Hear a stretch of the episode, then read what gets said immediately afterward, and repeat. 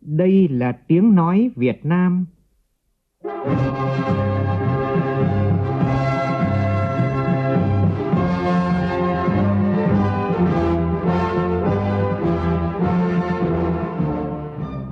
là tiếng nói Việt Nam, phát thanh từ Hà Nội, thủ đô nước Cộng hòa xã hội chủ nghĩa Việt Nam.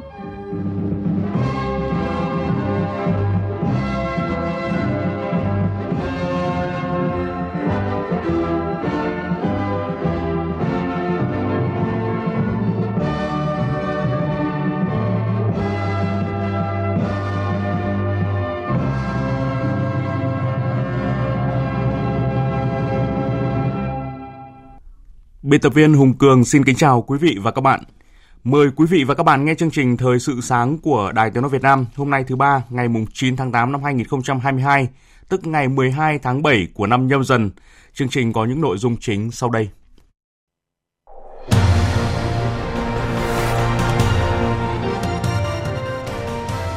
Hôm nay khai mạc phiên họp thứ 14 của Ủy ban Thường vụ Quốc hội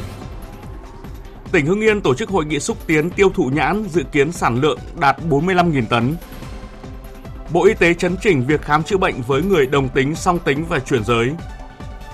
Trong 24 giờ tới, áp thấp nhiệt đới trên Biển Đông có khả năng mạnh lên thành bão.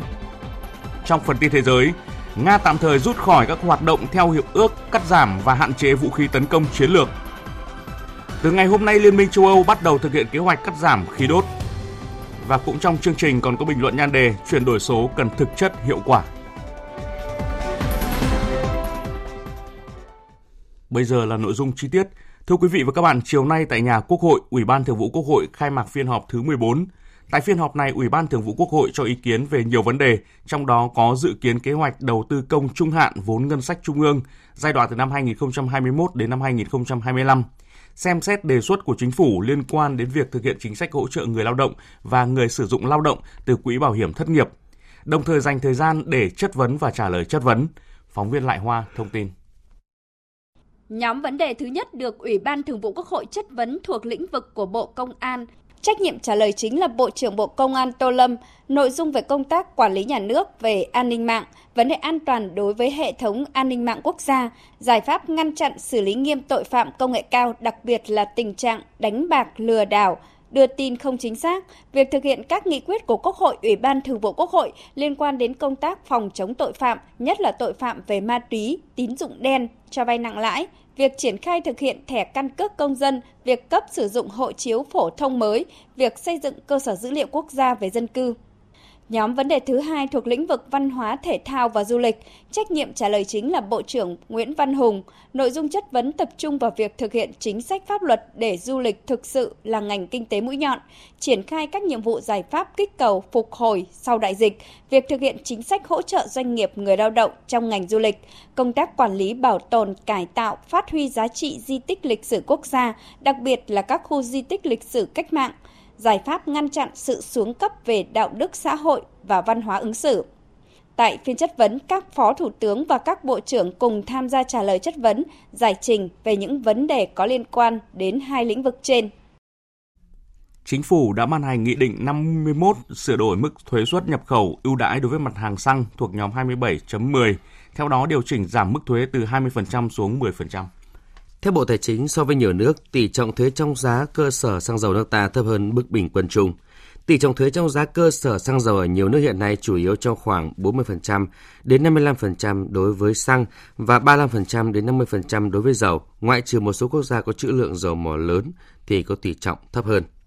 Trong khi đó ở nước ta với mức thuế bảo vệ môi trường đang được giảm về mức sàn theo nghị quyết đã được Ủy ban Thường vụ Quốc hội thông qua thì tỷ trọng thuế trong giá cơ sở xăng dầu vào khoảng trên dưới 20% đối với các loại xăng và khoảng 11% đối với dầu diesel. Cũng liên quan đến mặt hàng xăng dầu, từ ngày mai Tổng cục Hải quan sẽ tiến hành tạm dừng việc thực hiện thủ tục hải quan tại các kho chứa xăng dầu có thiết bị đo bồn bể tự động chưa kết nối với cơ quan hải quan. Đây là nội dung vừa được Tổng cục Hải quan thông báo liên quan đến việc triển khai quy định tại Nghị định số 67 năm 2020 của Chính phủ. Do thời tiết kéo dài kèm mưa ở trước thời điểm nhãn chín khiến cho vụ nhãn năm nay của Hưng Yên chín muộn khoảng 20 ngày và dự kiến thu hoạch rộ rơi vào khoảng cuối tháng 8 với sản lượng khoảng 45.000 tấn. Để chuẩn bị cho dịp này, sáng nay tại tỉnh Hưng Yên, Ủy ban nhân dân tỉnh sẽ tổ chức hội nghị xúc tiến tiêu thụ nhãn và nông sản của tỉnh. Phóng viên Minh Long thông tin.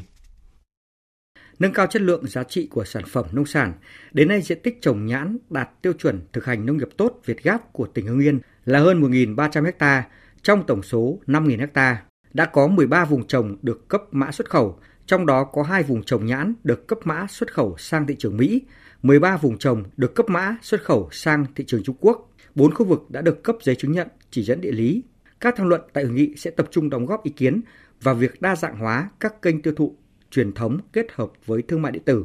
sản xuất gắn với chế biến tiêu thụ sản phẩm, đồng thời tăng cường quảng bá, xúc tiến thương mại sản phẩm với các doanh nghiệp trong và ngoài nước đến tham gia tiêu thụ nông sản của tỉnh Hưng Yên. Nằm trong chuỗi hoạt động kỷ niệm 55 năm thành lập Hiệp hội các quốc gia Đông Nam Á ASEAN, chương trình ngày mua sắm trực tuyến lớn nhất ASEAN 2022 ASEAN Online Sale Day đang diễn ra và kéo dài đến hết ngày mai mùng 10 tháng 8. Hiện tại có 185 doanh nghiệp trong tổng số hơn 300 doanh nghiệp đăng ký bán hàng tại Việt Nam.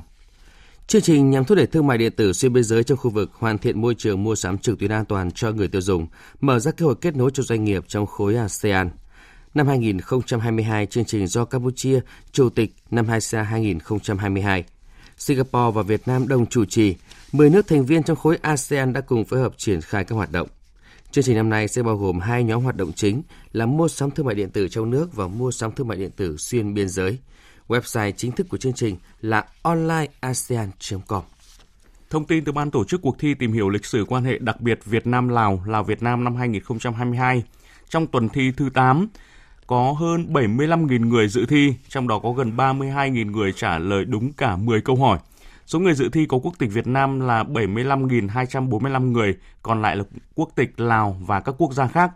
Thí sinh Đoàn Văn Nam, trường Trung học phổ thông Cái Bè, huyện Cái Bè, tỉnh Tiền Giang là người đoạt giải nhất tuần thi thứ 8 của cuộc thi. Trong tuần thi này, các tỉnh thành phố dẫn đầu cả nước về số người tham gia thi lần lượt xếp theo thứ tự là Nghệ An, Thành phố Hồ Chí Minh, Hà Nội, Quảng Ninh, Hà Tĩnh, Cần Thơ, Yên Bái, Hà Nam, Tiền Giang. Cuộc thi được tổ chức theo hình thức trắc nghiệm trực tuyến hàng tuần trên báo điện tử Đảng Cộng sản Việt Nam, mạng xã hội VCNet và các cơ quan báo chí phối hợp trong thời gian 12 tuần. Nhiều phần thi sôi nổi sẽ diễn ra tại Hội thi Nhà nông đua tài toàn quốc lần thứ 5 nhằm tăng cường kiến thức về chuyển đổi số trong nông nghiệp, đáp ứng nhu cầu nguyện vọng chính đáng của nhà nông. Thông tin đã được đưa ra tại buổi họp báo trong ngày hôm qua.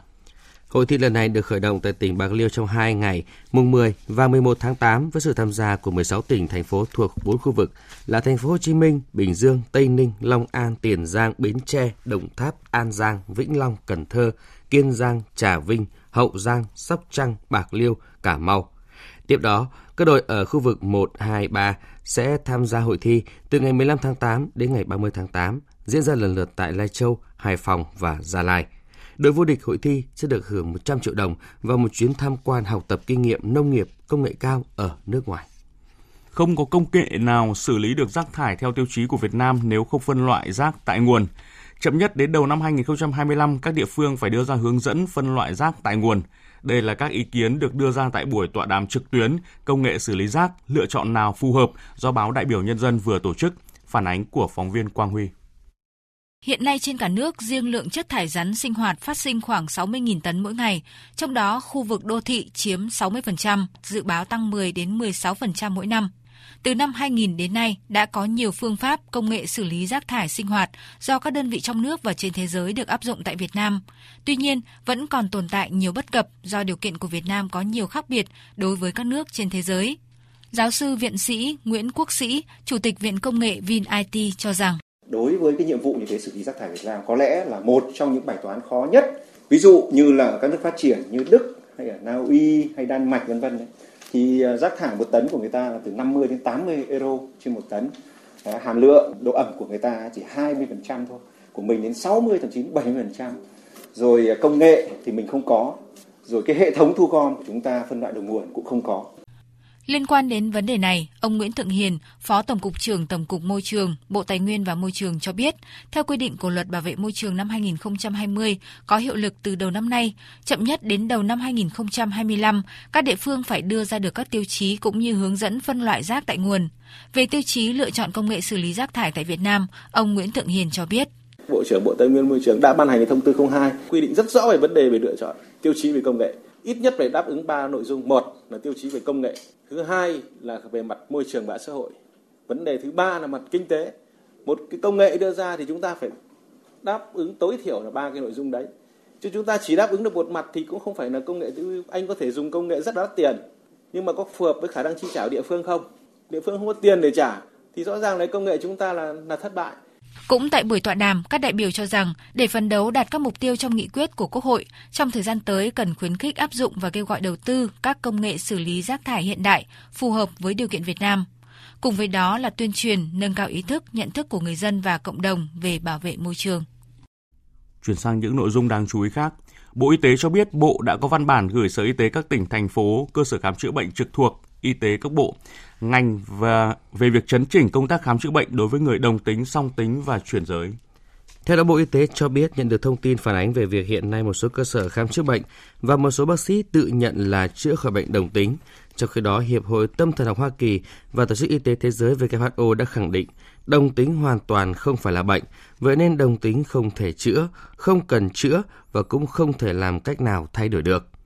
Bộ Y tế đề nghị lãnh đạo các đơn vị chỉ đạo cơ sở khám chữa bệnh thuộc thẩm quyền khi tổ chức khám chữa bệnh cho người đồng tính, song tính, chuyển giới phải bình đẳng, tôn trọng về giới tính, không phân biệt đối xử, kỳ thị đối với các đối tượng này, không coi đồng tính, song tính, chuyển giới là một bệnh. Bên cạnh đó, các cơ sở khám chữa bệnh không can thiệp, ép buộc điều trị đối với các đối tượng này. Nếu có, chỉ là hỗ trợ về tâm lý và do người có hiểu biết về bản dạng giới thực hiện.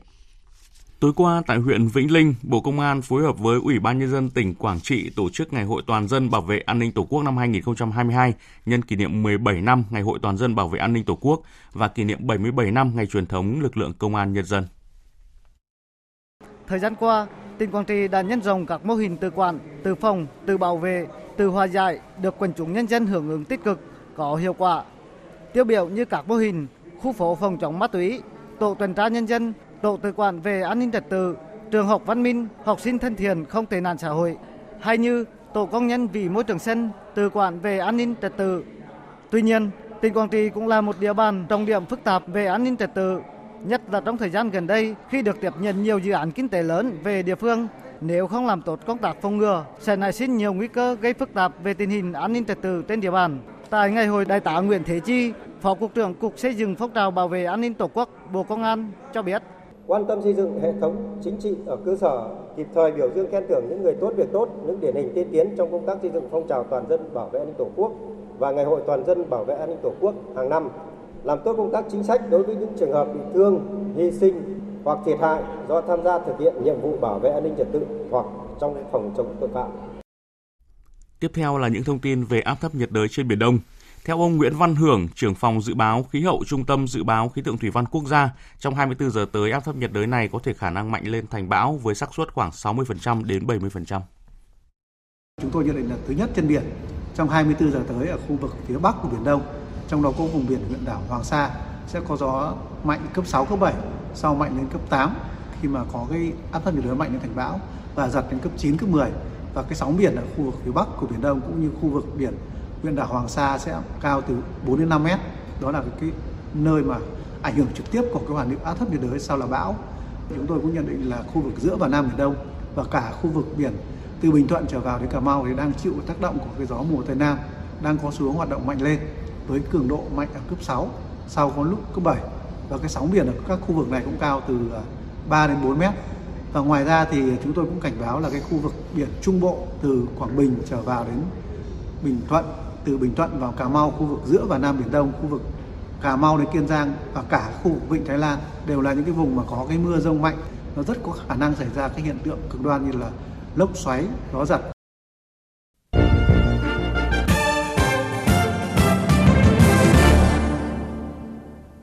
Chuyển sang phần tin thế giới, chính phủ Mỹ ngày hôm qua công bố tài liệu chiến lược mới cho khu vực châu Phi cận Sahara, trong đó đặc biệt coi Nga và Trung Quốc là mối đe dọa, đồng thời cam kết mở rộng hợp tác quốc phòng với các nước châu Phi cùng quan điểm. Tài liệu chiến lược mới của Mỹ nhấn mạnh Washington cùng với các đồng minh và đối tác ở châu Âu, Trung Đông và Ấn Độ Dương, Thái Bình Dương coi châu Phi là một phần không thể thiếu đối với an ninh quốc gia. Mỹ sẽ tận dụng các thể chế phòng thủ dân sự và mở rộng hợp tác quốc phòng với các đối tác chiến lược có chung giá trị và ý chí để thúc đẩy hòa bình và ổn định toàn cầu. Washington cũng sẽ làm việc để xây dựng khả năng của châu Phi trong cuộc chiến biến đổi khí hậu, cùng với các chính phủ và tổ chức khu vực, trong đó có Liên minh châu Phi, để hỗ trợ phát triển bền vững. Theo Nhà Trắng, Mỹ có lợi ích lớn trong việc đảm bảo một khu vực châu Phi mở và có thể tiếp cận được với tất cả mọi người. Bộ Ngoại giao Nga ngày hôm qua thông báo tạm thời rút khỏi các hoạt động kiểm tra theo hiệp ước cắt giảm và hạn chế vũ khí tấn công chiến lược với Mỹ. Phóng viên Đài Tiếng Nói Việt Nam thường trú tại Liên bang Nga thông tin. Trong tuyên bố, Bộ Ngoại giao Nga cho rằng các biện pháp trừng phạt của Mỹ và đồng minh đã tạo ra nhiều trở ngại cho công việc của các thanh sát viên Nga theo hiệp ước START, trong khi các thanh sát viên Mỹ không gặp bất kỳ khó khăn nào. Nga tạm thời rút các cơ sở của mình khỏi các hoạt động kiểm tra.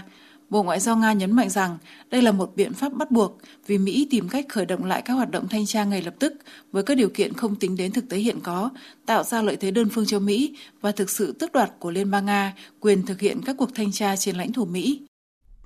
Theo thông báo chính thức của Liên minh châu Âu, từ ngày hôm nay, kế hoạch của Liên minh về cắt giảm tiêu thụ khí đốt trên toàn khối ở mức 15% nhằm ứng phó với cuộc khủng hoảng năng lượng sẽ bắt đầu có hiệu lực.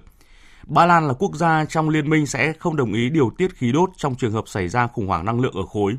Phóng viên Hải Đăng theo dõi khu vực Đông Âu thông tin. Bộ trưởng Bộ Khí hậu và Môi trường Ba Lan Anna Moska cho rằng an ninh năng lượng là vấn đề riêng của các quốc gia. Tại cuộc họp báo khi được hỏi liệu Liên minh châu Âu có thể yêu cầu cung cấp khí đốt cho các nước láng giềng hay không, bà Anna Moska đã thẳng thắn cho rằng điều đó rất khó xảy ra Tuy nhiên, nếu các quốc gia trong EU có khả năng và cơ sở hạ tầng phù hợp thì có thể hỗ trợ các nước láng giềng của mình trên cơ sở một thỏa thuận song phương. Bà cũng nhấn mạnh, cơ sở hạ tầng, đường ống dẫn khí đốt và khí đốt là tài sản của mỗi quốc gia và chỉ có các quốc gia mới có quyền quyết định cách sử dụng nó, cho ai và cung cấp nó như thế nào. Trước đó, Ba Lan và Hungary là hai quốc gia phản đối kế hoạch khẩn cấp cắt giảm mức tiêu thụ khí đốt trong toàn khối trong mùa đông tới. Thông tin tiếp về cháy ở kho chứa nhiên liệu của Cuba. Theo phóng viên thường trú tại Mỹ, đám cháy ở kho chứa nhiên liệu ở tỉnh Matangsat của Cuba đã lan sang bể chứa thứ ba và tiếp tục đe dọa các bể chứa khác. Theo thông tin từ giới chức tỉnh Matangsat, lửa đã lan sang bể chứa thứ ba và đe dọa bể chứa thứ tư. Trước đó, đám cháy ở bể chứa thứ nhất đã được dập tắt. Tới nay, đã có một người thiệt mạng, 125 người bị thương và 14 người chưa được tìm thấy. Các lực lượng cứu hỏa đã phun nước để làm nguội các bể chứa còn lại nhằm hạn chế nguy cơ bắt lửa và phát nổ hơn 5.000 người đã được sơ tán tới các khu vực an toàn và người dân được khuyến cáo sử dụng khẩu trang hoặc ở trong nhà nhằm tránh hít phải khói độc từ đám cháy. Vốn có thể nhìn thấy từ thủ đô La Habana, cách tỉnh Matangsat khoảng 160 km. Những chuyên gia môi trường cũng cảnh báo có thể có mưa axit trong thời gian tới. Theo tin mới nhất mà chúng tôi vừa cập nhật, Liên minh Điện lực Cuba thông báo nhà máy nhiệt điện lớn nhất Cuba đã ngừng hoạt động vào hồi 13 giờ ngày 8 tháng 8, tức là khoảng 2 giờ sáng nay theo giờ Việt Nam, do hậu quả của vụ cháy kho dầu tại khu công nghiệp Matangsat. Liên minh Điện lực Cuba không đảm bảo nhà máy nhiệt điện nói trên có thể hoạt động trở lại và hòa vào lưới điện quốc gia vào giờ cao điểm. Một nhóm sinh viên Ai Cập vừa giành giải nhất trong cuộc thi phát minh thiết bị chăm sóc sức khỏe của Đại học Y khoa hàng đầu thế giới John Hopkins với thiết bị theo dõi đường huyết không xâm lấn. Phát minh có thể ảnh hưởng tới cuộc sống của hàng triệu bệnh nhân tiểu đường trên toàn thế giới nếu được thương mại hóa thành công. Nhóm 5 sinh viên thuộc Đại học American University ở Cairo đặt tên cho thiết bị là GlucoClip. Giáo sư Hassanein Amir, trưởng bộ môn kỹ thuật điện tử của Đại học American University nói. Họ đã phát minh ra một thiết bị kiểm tra nồng độ gluco mà không xâm lấn thông qua việc sử dụng sóng ánh sáng. Họ đã phát triển mẫu máy thử nghiệm và tiến hành các thử nghiệm. Máy có trang bị thiết bị sử dụng trí tuệ nhân tạo. Chính vì vậy, họ đã giành được vị trí quán quân trong cuộc thi do Đại học John Hopkins của Mỹ tổ chức. Nhóm sinh viên cho biết họ sẽ tiến hành thêm nhiều thử nghiệm trước khi thương mại hóa sản phẩm. Tiếp theo chương trình là một số tin thể thao.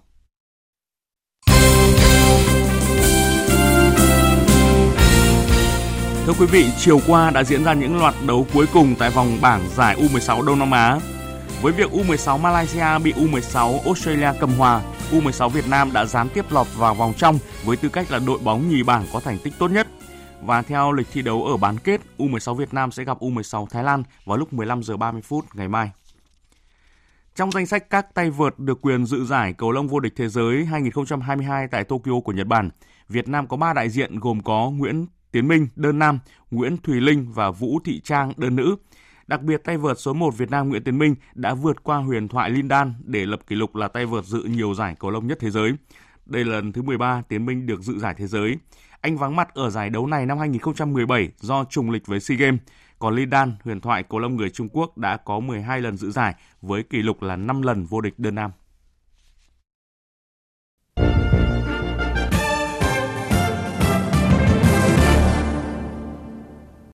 Quý vị và các bạn đang nghe chương trình Thời sự sáng của Đài Tiếng Nói Việt Nam. Thưa quý vị, tại phiên họp thứ ba của Ủy ban Quốc gia về chuyển đổi số, Thủ tướng Chính phủ Phạm Minh Chính, Chủ tịch Ủy ban ghi nhận những kết quả đạt được về xây dựng chính phủ số, kinh tế số, xã hội số trong nửa đầu năm nay. Tuy vậy, người đứng đầu chính phủ cũng thẳng thắn chỉ ra nhiều tồn tại, hạn chế cần phải hành động quyết liệt để chuyển đổi số phải là công cụ quan trọng trong xây dựng nền kinh tế độc lập tự chủ, gắn với chủ động, tích cực hội nhập quốc tế sâu rộng, thực chất, hiệu quả. Bình luận chuyển đổi số cần thực chất hiệu quả của biên tập viên Đài Tiếng Nói Việt Nam. Nhiều lãnh đạo các cấp chưa thực sự quan tâm quyết liệt chỉ đạo, ưu tiên nguồn lực cho chuyển đổi số. An toàn, an ninh mạng nhiều nơi chưa được quan tâm đúng mức trong bối cảnh tội phạm công nghệ cao diễn biến ngày càng phức tạp. Người dân chưa thấy thuận tiện, dễ dùng, chưa được khuyến khích khi tiếp cận sử dụng dịch vụ công trực tuyến và các nền tảng số. Đó chỉ là ba trong rất nhiều điểm tồn tại bất cập vướng mắc được Thủ tướng Chính phủ, đồng thời là Chủ tịch Ủy ban Quốc gia về chuyển đổi số thẳng thắn nhìn nhận. Nhất là khi những chỉ tiêu trong kế hoạch hoạt động của Ủy ban Quốc gia về chuyển đổi số năm 2022, tỷ lệ hoàn thành còn thấp, cách khá xa mục tiêu cuối năm trong khi thời gian chỉ còn hơn 4 tháng. Chỉ một ví dụ về tỷ lệ xử lý hồ sơ công việc trên môi trường mạng chưa cao. Người dân sử dụng dịch vụ công trực tuyến năm 2020 chỉ đạt 1,78%, năm 2021 đạt 9,51%, và 7 tháng năm 2022 mới đạt gần 18%, trong khi mục tiêu đặt ra phải hoàn thành trong năm nay là 80% dịch vụ công trực tuyến phát sinh hồ sơ và 50% hồ sơ được xử lý trực tuyến. Người đứng đầu chính phủ nhấn mạnh, tiến trình chuyển đổi số trong nước đang diễn ra rất mạnh mẽ, sâu rộng trên nhiều lĩnh vực ở nhiều địa phương. Công tác chuyển đổi số phải liên tục đổi mới, có tư duy đột phá và tầm nhìn chiến lược, phát huy tính chủ động, tính sáng tạo, tránh mọi tư duy cát cứ. Trong các nhiệm vụ trọng tâm mà các bộ ngành địa phương phải tập trung triển khai, Thủ tướng yêu cầu phải huy động hiệu quả mọi nguồn lực tham gia chuyển đổi số, phải lấy người dân và doanh nghiệp là trung tâm, là chủ thể và là mục tiêu động lực chuyển đổi số. Và người dân doanh nghiệp phải tham gia vào quá trình chuyển đổi số. Chuyển đổi số phải để người dân doanh nghiệp sử dụng dịch vụ công, tiện ích xã hội thuận tiện hơn, nhanh hơn, hiệu quả hơn – bảo đảm hài hòa lợi ích giữa nhà nước, người dân và doanh nghiệp, coi trọng công tác truyền thông, hướng dẫn, tạo sự ủng hộ đồng thuận của người dân và cộng đồng doanh nghiệp. Chuyển đổi số là xu thế tất yếu. Văn kiện Đại hội 13 của Đảng đã xác định chuyển đổi số quốc gia là một nhiệm vụ rất quan trọng gắn với ba trụ cột chính là chính phủ số, nền kinh tế số và xã hội số. Việt Nam là một trong những quốc gia đầu tiên đưa ra một chiến lược rõ ràng về chuyển đổi số và đang hướng tới mục tiêu đến năm 2025 thuộc nhóm 50 nước dẫn đầu về chính phủ điện tử. Kinh tế số đóng góp 20% GDP, năng suất lao động hàng năm tăng tối thiểu 7% và mọi người dân đều có cơ hội tiếp cận trải nghiệm các dịch vụ thông minh tiện lợi trong công việc và đời sống. Để hiện thực hóa các mục tiêu này, chuyển đổi số cần thực chất hiệu quả với nhiều giải pháp đồng bộ và hơn ai hết, người đứng đầu phải truyền cảm hứng, tạo ra xu thế, thúc đẩy tiến trình ấy. Quý vị và các bạn vừa nghe bình luận nhan đề chuyển đổi số cần thực chất hiệu quả.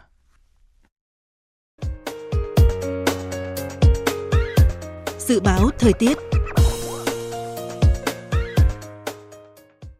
Phía Tây Bắc Bộ có mưa rào và rông vài nơi, gió nhẹ, nhiệt độ từ 23 đến 25 độ. Phía Đông Bắc ngày có mưa rào và rông rải rác, đêm có mưa rào và rông vài nơi, gió nhẹ, nhiệt độ từ 24 đến 34 độ. Khu vực từ Thanh Hóa đến Thừa Thiên Huế ngày có mưa vừa, mưa to và rông, có nơi mưa rất to, đêm có mưa rào và rông vài nơi, gió Tây Bắc đến Tây cấp 2, cấp 3, nhiệt độ từ 23 đến 32 độ. Khu vực từ Đà Nẵng đến Bình Thuận, ngày có mưa rào và rông rải rác, cục bộ có mưa to. Riêng phía Bắc có mưa vừa, mưa to, có nơi mưa rất to và rông. Đêm có mưa rào và rông vài nơi, gió Tây Nam cấp 2, cấp 3, nhiệt độ từ 23 đến 32 độ.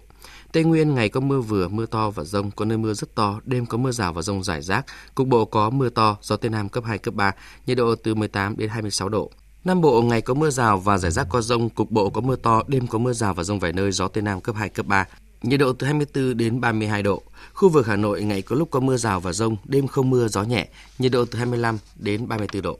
Dự báo thời tiết biển, Bắc Vịnh Bắc Bộ có mưa rào và rông rải rác, trong mưa rông có khả năng xảy ra lốc xoáy và gió giật mạnh, gió đông bắc đến bắc cấp 4 cấp 5. Nam Vịnh Bắc Bộ và vùng biển từ Quảng Trị đến Quảng Ngãi có mưa rào và rải rác có rông, trong mưa rông có khả năng xảy ra lốc xoáy và gió giật mạnh, gió bắc đến tây bắc cấp 4 cấp 5. Vùng biển từ Bình Định đến Ninh Thuận, Bình Thuận đến Cà Mau có mưa rào và rông rải rác, trong mưa rông có khả năng xảy ra lốc xoáy, gió tây nam cấp 6 giật cấp 8 biển động. Vùng biển từ Cà Mau đến Kiên Giang có mưa rào và rông rải rác, trong mưa rông có khả năng xảy ra lốc xoáy và gió giật mạnh, gió tây đến tây nam cấp 4 cấp 5. Khu vực giữa và nam biển Đông, khu vực quần đảo Trường Sa có mưa rào và rông, trong mưa rông có khả năng xảy ra lốc xoáy, gió tây nam cấp 6 giật cấp 8 biển động. Khu vực Bắc Biển Đông và khu vực quần đảo Hoàng Sa thuộc thành phố Đà Nẵng có mưa bão, tầm nhìn xa từ 2 đến 4 km, gió mạnh cấp 6, cấp 7. Vùng gần tâm bão mạnh cấp 8, giật cấp 10, biển động mạnh. Vịnh Thái Lan có mưa rào và rông rải rác, trong mưa rông có khả năng xảy ra lốc xoáy và gió giật mạnh. Tầm nhìn xa trên 10 km giảm xuống 4 đến 10 km trong mưa, gió tây đến tây nam cấp 4 cấp 5. Vừa rồi là những thông tin dự báo thời tiết trong ngày, bây giờ chúng tôi tóm lược một số tin chính vừa phát. Chiều nay tại nhà Quốc hội, Ủy ban Thường vụ Quốc hội khai mạc phiên họp thứ 14. Tại phiên họp này, Ủy ban Thường vụ Quốc hội cho ý kiến về nhiều vấn đề, trong đó có việc thực hiện chính sách hỗ trợ người lao động và người sử dụng lao động từ quỹ bảo hiểm thất nghiệp, chất vấn và trả lời chất vấn. Sáng nay tại tỉnh Hưng Yên, Ủy ban nhân dân tỉnh sẽ tổ chức hội nghị xúc tiến tiêu thụ nhãn, dự kiến nhãn thu hoạch rộ vào cuối tháng 8 với sản lượng khoảng 45.000 tấn. Theo dự báo từ Trung tâm Dự báo Khí tượng Thủy văn Quốc gia, trong 24 giờ tới, áp thấp nhiệt đới có thể khả năng mạnh lên thành bão với xác suất khoảng 60% cho đến 70%.